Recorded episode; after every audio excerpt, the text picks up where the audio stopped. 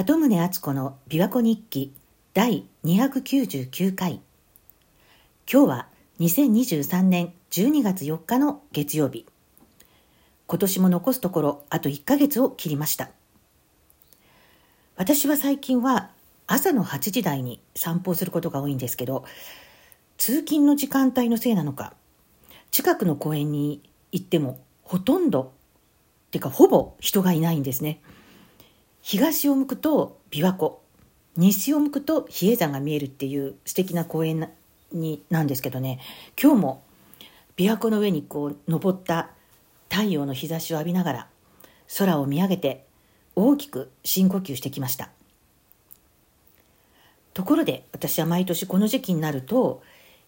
翌年の三名学の予測を聞く機会があるんですけれども、今年もすでに来年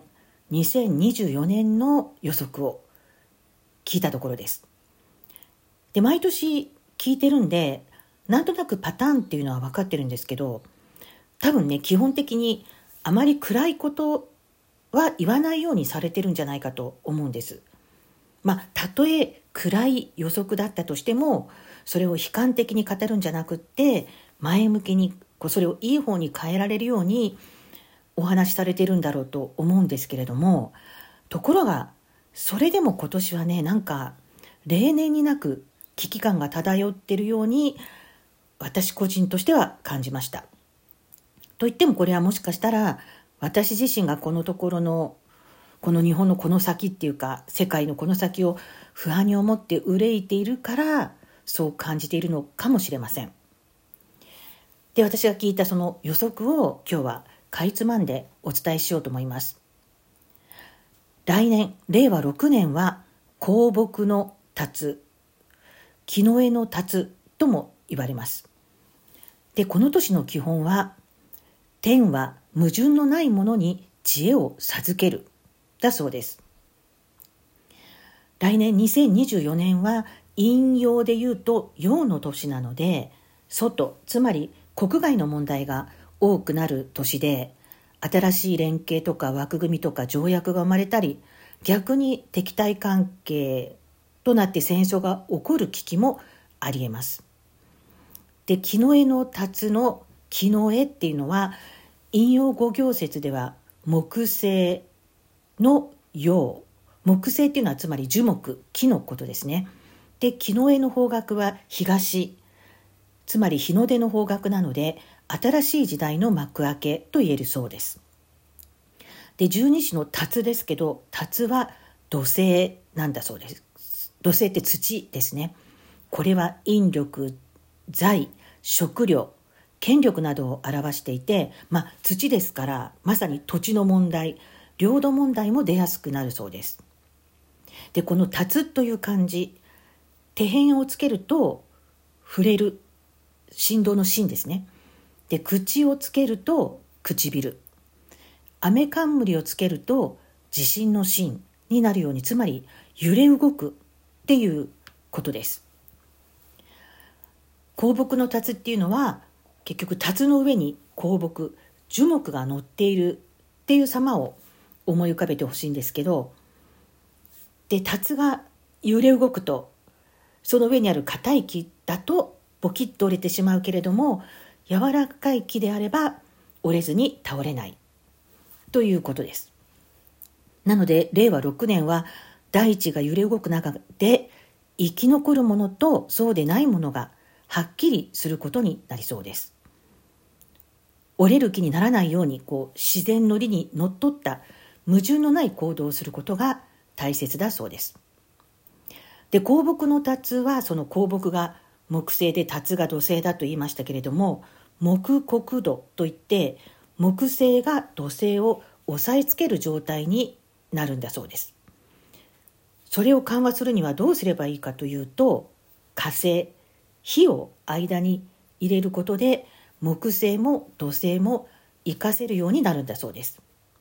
要は仲の悪い2人の間に火星が仲裁に入るっていう感じなんですけど、この仲裁役の火星、火は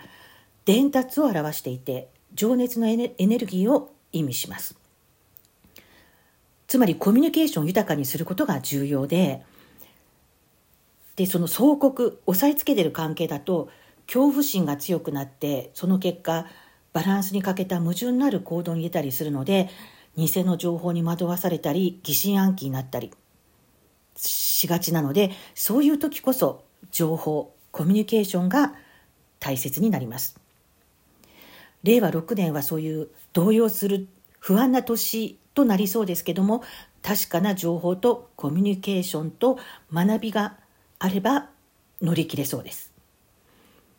たった1日で世の中が大きく変わってしまうかもしれないという激動の年ですから、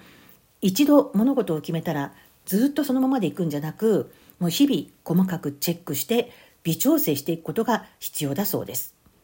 とにかく安穏としてはいられないという年、一番いけないのは怠け心。怠けていては変動についていけなくなります。で、監視って全部で60種類あるそうなんですけど、三名学ではそれを10個ずつ6つのグループに分けているそうです。で、どのグループも一番最初は項目となっています。令和6年は項目の辰なので、そのグループの先頭、一番最初の年となります。この新しいグループの出発の年なので、この年に起きたこととかこの年の雰囲気がそのままこのグループの10年間の基調となっていきそうです。で、この項目の辰のグループの特色としては、権力者が裏で動き回る、物事が外側からなかなか読み取れないということだそうです。ここで三名学の偉い先生の言葉が引用されていたんですけれども、世の中の動乱はほんの一握りの人間の動きで始まるとのこと。先週もお話ししましたけど、ロックフェラーの完全支配っていう本を読んでいる私としては、いやまさにそうだよなってちょっと怖くなったんですけど、令和6年は情報を収集してその真偽を確かめて安全確保をするべき年となりそうです。世界はすべて権力、お金で動いていると思って観察しないといけないそうです。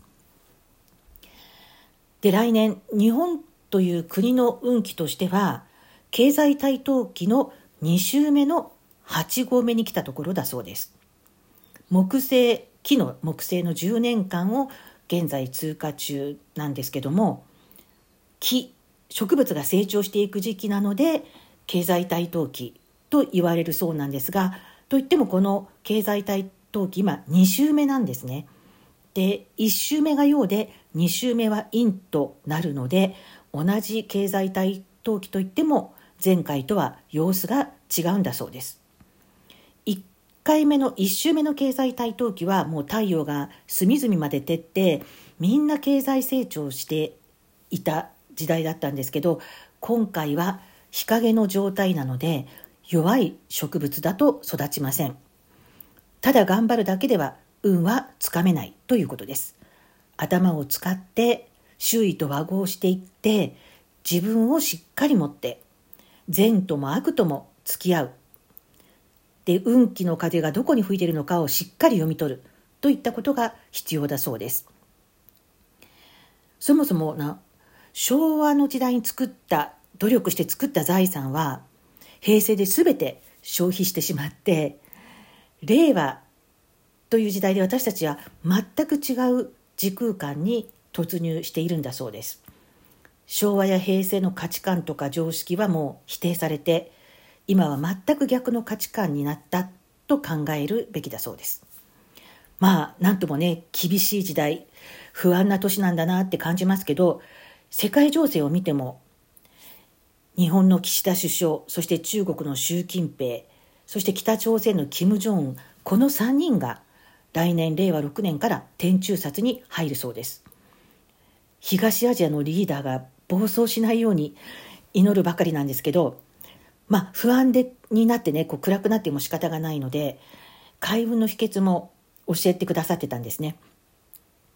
過去のプライドは捨てて、夢と向上心を持って一人一人が言動の矛盾をなくして誠実に生きていけば、日本はいい国になるはずだということです。今のところ日本は平和ですけれども、それに甘えず、国を愛する意識があれば、あらゆる手段を活用して学んで、スキルアップしていきましょう、とのことです。あと、これはね、毎年お話しされてるんですけど、とにかく用の言葉を使いましょう、ということです。ダメだとか苦しい、辛いっていうようなネガティブな言葉を使うと、それを聞いた神様は、あ、この人は不幸になりたがってるんだなって思って、不運が舞い込むんだそうです。なので、嬉しいとか幸せ、ありがとうとかいった用の言葉を口にしましょう。例えばね、病気になって辛い時でも、その病気のことだけを見てしまって、そこで止まってしまうんじゃなくて、病気が治ったらあれをしようかなとか、そういう治った先を見て夢を見たりしている人の方が治癒率は高くなるんだそうです。なので、もし不安がよぎった時は、大丈夫大丈夫と何度も言い聞かせましょう。